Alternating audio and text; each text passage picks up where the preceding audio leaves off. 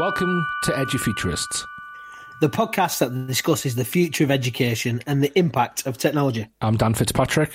And I'm Ben Whitaker, and we are the EduTech Project. Uh, you can contact us, get involved with today's show and previous episodes and coming episodes uh, by following us on Twitter uh, at the EduTech Pro. We're also on Facebook, www.facebook.com forward slash the EduTech Project. We love to share our thoughts and blogs and resources and whatever. You can check that out on our website, www.theedutechproject.com, or send us an email at theedutechproject at gmail.com. This is the podcast that brings you a different edu-futurist every week. We'll be interviewing people instrumental in the future of education and educational technology for 15 minutes. So, edufuturists are teachers, innovators, and change leaders with their fingers on the pulse of how new technology can revolutionise education. We're interested in the trends of education, what's working, what's not, and how schools, colleges, and universities can help prepare students better for the world they live in. This week we're interviewing Adam Levo, a PE teacher who's been using technology in some innovative ways. So, you know, each episode, Ben, we, we like to uh, throw out a few interesting statistics, a few uh, interesting facts. Uh, got, got a good one this week. I think you're going to like this one. In Bangladesh, uh, there are over 100 boat schools. Boat schools, right?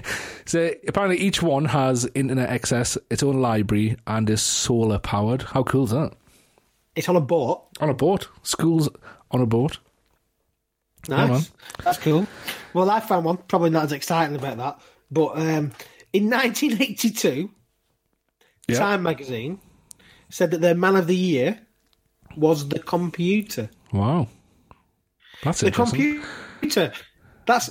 I think that's. I think that's a bit gender. Uh, yeah. what's the word I'm looking for? Probably not talking about it on the podcast there. But yeah, man of the year, Time magazine. Who's Maybe- your man of the year this year? Is it me now? Uh, uh, mm, maybe not. It, I just think 1982. I, I wasn't born then. You were probably in your teens, were you? I was I wasn't born either. I wasn't born either. I was just a glint in my uh, well, I want to say my dad's eye, but don't, don't, don't. You told me you were an accident, but uh, oh, I, should, I shouldn't have told you that. Anyway, uh, let's move on. Uh, it's really. In- uh, I'm, we're having this conversation over a Google Hangouts. I'm just looking at Ben's expression at the moment on my Yeah. computer screen. Mate, I am actually an accident. Really? Did I just touch your own nerve? Well, don't be talking about touching that wrong, Daniel. Not again. Quickly moving This is on. a podcast, So, an uh, educational podcast. Right. Uh, no, but it's really interesting. Man of the Year, computer 1982. Well, how long is it going to be until a computer is man of the year again in terms of artificial intelligence? That could happen. Yeah, that's yeah, it's going to happen soon, surely. Yeah. like a like an Uber car or a self driving car might be, or something like that. Yeah. Or do they even do Man of the Year now? Do they still do it? I think so. I should. I think Donald Trump got it, didn't he? That a couple of years ago. um, so that went well. obviously the values dropped a bit. But, uh, All political. oh, you're not supposed to express political views as a teacher, are you? Uh oh. Um, yeah. So, oh, this this this podcast gone to pot, isn't it? It's funny though, isn't it? Hope you're enjoying it, listeners. innuendo, political conversations. Right, so let's get on to the interview. We're interviewing Adam Levo. Adam is a PE teacher and lecturer based in the northwest of England. He's a Google certified educator and Google for Education innovator. He delivers training on the G Suite tools to teachers in the UK and further afield. He tweets at Mr. Adam PE, and you can find him on his website www.mradampe.com. So we welcome Adam Levo. Is, oh, by the way, can we just stop? Is it Levo? It's the two L's that confuses people, Adam. Uh, Levo. Levo. Right, Levo. Right, okay. Let's start again. I might keep that bit in. So we welcome Adam Levo to the podcast today. Uh, Adam, it's great to have you on. Yeah, cheers for th- thanks for inviting me. So we've just got a few questions for you. Fifteen minutes. We're trying to uh, make it so that it's a good for uh, a driving to work or whatever. So can I ask you a question? The first one is: How did you first get involved with Google for Education? Oh wow! So it was it was actually back in China. So even though Google was banned in China, I started using uh, something called VPN to access the tools and started experimenting that way. So it was more of a, a way of communicating with parents to find out if their son or daughter was available for different fixtures. Wow! So what were you doing in China? Oh no, I was, so I was teaching in China. So, ah, right, okay, that's cool. Uh, um, I did a couple of years international, and during that time, I started experimenting with my iPad as, along with all the different Google tools. And then my second uh, school was actually a Google school, so they had uh, Google EDU across their seven schools, and really I got to obviously play with the tools and look at how they impacted learning. To be honest, how did that evolve when you got back to the UK? Because I you, have been teaching in the, the northwest of England for a while. How was that a challenge bringing it back into a school back in the UK, or did you find it to be a bit of an easy transition? Um, it's a tough one because we there's still a lot of schools that really just haven't been shown the effects or the impacts that Google EDU can have, um, and especially when we talk about like my mantra is about working smarter, not harder, and schools are still using very traditional ways just because that's what they've always been used to here in the UK. And I think it's about changing that sort of mindset to show that Google EDU can definitely um, maximize teacher efficiency within the classroom. What impact has it had on your work if you would be able to quantify it? How's how's your life changed from being a teacher before you got involved with the Google tools to now? I, I, don't think I could ever go back. To be honest with you, it's uh, it changes my everything that I do from feedback on an assignment to automating a number of processes to showing teachers how they can uh, collaborate with other teachers to get basically their job done, but a heck of a lot quicker. When you go out into the international school circuit, and we see you through Twitter quite a lot doing doing some of that, that it's not just teacher training. I know you're doing some training with teachers, but I'm presuming that this is having impact on student work, um, not just your students, but um, other students that you uh, the teachers you're training. What do you think the impact is there for students as opposed to just for teachers? I, I think for me, I especially when I'm showing Google Classroom, I show the the Google video where they show that students can be doing the work on the bus, just for example, and I think that allowing students to be able to work anywhere and remotely and not having to uh, have an internet connection. All they really need is a device where the majority of students in the, especially the international sector, do have some sort of device, can get their work done really anywhere. There's, there's no barriers to learning. I see. Yeah, that video is pretty cool. I use that whenever I'm doing training and that. We know that you're big in um, into augmented reality, and, and you're a you're a trained PE teacher. And could you just tell us a bit about how uh, using augmented reality and virtual reality as well has kind of impacted your learning space when it comes to physical education? I think it's for me, it's more one of those that we are slowly changing the way learning looks like. And using some of these tools are allowing us to bring that learning to life. So when I'm showing uh, AR or even VR within the classroom, it's allowing teachers and students to just get that sort of wow factor and it sort of hooks the learning so they're engaged straight away. And I know that if some of these tools were available when I first started teaching, my teaching would have just gone through the roof for the experiences you can have to change my uh, desk into a biopsy table and we can be dissecting a, body there and then in the classroom is just another way of taking learning to that next level really. My my question really comes down to not just the tech in PE but um, and that, that augmented reality but the the idea that PE teachers and and tech how how did you how did you convince people that PE teachers that text the right answer? Because um, I know when I was at school, there was no technology in any any of my PE lessons. Now that was probably a long time ago, so that's probably it. But what about in terms of the PE stuff? How, did you do that? Well, was that not sort of the Kes days when it was that sort of time? Ben? Oh wow, wow! Not Kes, Kes is Yorkshire. I'm not Yorkshire. no, but I'm talking about the time period. um, no, for me, it's about whenever I'm introducing technology, it has to be purposeful, it has to be meaningful.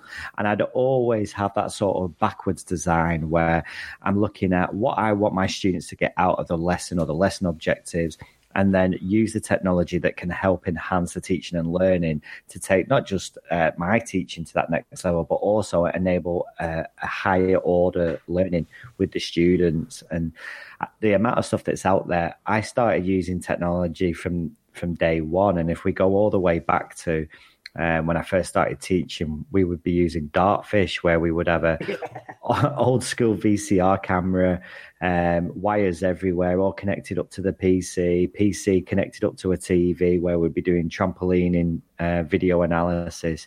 And now students can do that free just on their own mobile devices, and yeah, yeah. and probably actually um, into a lot more detail as well.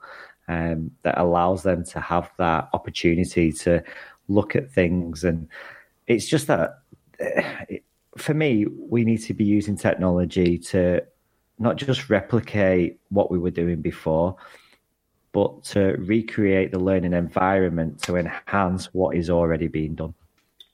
Yeah, that's absolutely that's absolutely, and I've remember watching some of the PE teachers that we uh, that I work with, and Dartfish was the was the big one. And I know we had this golf simulator uh, at one point where we were looking at the swing and and how we, we compared to, to Tiger Woods and, and other people like that. And and it, it, it, the technology was was great then, and we thought that this was innovative. But now it's obviously there's so much stuff out there at the moment in there that's just how how do you sort through all the stuff that's out there? Uh, I should have taken shares in Apple. That's how I should have, should have started. Uh, for me, like I, I did a workshop just last week um, over in Egypt, and it, it was a great opportunity to show these teachers what is available. And we tried something completely different. I'd never used it before in a workshop, and it worked really well. And it's about looking at what tools are out there and seeing how I can then use that in a learning space because for me, PE, the gym is my classroom and it just doesn't have any chairs or desks unless I'm teaching theory. So it's about for me looking at what tech's out there and then thinking how can that impact the teaching and learning that's going to take place in that classroom. And does that take a lot of failing as well, Adam? Are you is it a lot of experimentation in the classroom, seeing what works, what doesn't work? Totally. I think that reflection is so important and uh, I used to have fail written on the, the sports hall wall, like frequent attempts in learning, because everyone has to fail at some point. And for me, reflection makes us all stronger. But I, will I'll always go into that sort of TPACK model where looking at technolo- technology, my learning outcomes, and my own pedagogy, and sort of trying to find that sweet spot. Uh, you mentioned there that you you've been in Egypt, and uh, this Google for Education and new technology in education has has impacted your students uh, and your your your life when it comes to education, but also it's kind of it's kind of impacted your life in a professional way, hasn't it? Because we, we know that you you kind of go to different countries, you deliver training, um, and so how how's how's life as a Google trainer? I, I try to. It's, it's, definitely it allows me to travel. Um, and if it's not with Google tools, it's working with uh, just technology in general and showing what what is out there that could make an impact. And I think for me, if, if ever I do any sort of training, if a teacher takes away one thing, well, I hope they take about five or ten things away. But if they take away one thing mm. that uh, they would go away and actually change their own practice, for me, I feel that that's sort of my job done, and I've started them on their own journey on maybe changing something that could make an impact to their own teaching. In terms of for listeners, and there's listeners all around the world, really, and we're we're keen to recommend like tools and stuff, um, like specific things. So, is there anything specific or any things specifically that you think you're using that that you think, yeah, this is what you should have a look at. And I know it's contextual, and I know you talked about learning spaces, and don't just take it because it's tech. But have you got anything, any things that you think they should um, recommend? Yeah, I think just if we're talking just P specific, then I think all PE teachers should be looking at Hudl Technique, which is it used to be called UberSense. It just allows that video analysis, that comparison side by side or even ghosting over the top that Dartfish used to do, all through either an iPad or a mobile device. And I used to get my students to download it to their own mobile devices so that we could have numerous people doing video analysis in a class. Yeah, cool. And and do you think that the um, that's is that affordable? Is that affordable? Is it is it free or what? What? Completely free. Great, great. That sounds good. What about you? Talk about like students having devices there. What about for like for myself? I've just uh, joined a school that it doesn't have one-to-one devices. Uh, uh, students, they, in fact, they they haven't allowed students to have devices at all yet. So, what kind, in that type of environment, what what what's going to help teachers in the short term over the next even just few weeks? In terms of what, Dan? In terms of how's how is te- can technology affect their and how can it impact what's going on in their classroom? I think for me, if I if I can spend a pound on an app if I need to, um, or even a couple of pound, and it's one less beer at a weekend or something like that, and I know that's going to make an impact to my own teaching, that is something that I'm quite willing to invest in if it's going to make a difference to my own teaching. So, in terms of maybe using their own iPads or their own technology in the classroom to help uh, engage but something that I use that they can access just from the school computers um, is something called Recap by Swivl. And basically, they can set a number of questions for free. Um, and students then can reply on their own devices or on their own computers as a homework. So it's a verbal homework rather than just the usual uh, handwritten stuff. Cool. um, just a question in terms of like what you're reading or things that you're working on at the moment. Oh, you've, you've caught me off guard there. I'm actually uh, currently halfway through Shoe Dog. Okay. Um, oh, I'm just having checking it out now. Who it's by? Um, basically, that is the the story of the Nike creator and how he basically got his business and where where he's up to at the moment. And it's very enjoyable book. So yeah, check it out. yeah, nice. Good. Yeah, check that out. Um, anything else you want to plug? What's what's next for Adam Levo? Wow. If um, if people want to see what I'm currently doing, I am at mradampe.com. I also have chargedupeducation.com, which is where I'm running a number of my trainings, including a webinar this evening on active learning within the theoretical classroom. And that's it, really. We're, we're starting to just branch out and look at online training and looking at how we can obviously make that impact, like we all try to do in the, the learning spaces that we are do using. Brilliant. Uh, that webinar, oh, this podcast will, will go out after that webinar. Is it available to to watch after it's been recorded? They may have to uh, check out the future episodes that are coming in terms of what other webinars. But yeah, there's there's going to be at least two webinars a month. That's what we're aiming for at the moment. That's cool. Go check that out. Adam, thanks for joining us on the podcast. Our 15 minutes is just about up. Uh, thanks for sharing that with us and your tips and advice for teachers. Cheers. Thanks for having me on today. Thank you. So that was Adam. Um, Adam uh, just got back from Egypt, off to Japan in a few months. Uh, yeah, bit of a jet setter there. So that's how Google for Education can change your life, ladies and gentlemen. Yes, that is that is the cool thing, isn't it? Changing your life, and we know we've talked about it, changing your life in a classroom and, and whatnot, but obviously going around the world as well. Adam Adam was telling us just off air that he's just taken on a new role doing primary education PE at Edge Hill as well. So it's it was it was great, and I think it's interesting now that the we're, we're trying to get Google tools into universities and further education. What do you what do you think about that, Dan? Do you think there's there's kind of like scope to to do this with older students and even like really young students? Oh, completely. Um, I think, in fact, I think it come in, it could come into its own in a university setting. I really do. Um, I think when you're using it in schools, you've got you've got a lot of a lot of hurdles when it comes to teaching kids the tools. Um, and I think if you're going for higher education, I think that some of those hurdles uh, you won't have to cross. I think older students will get it straight away, and I think they could they could be showing you how to use it in a better way.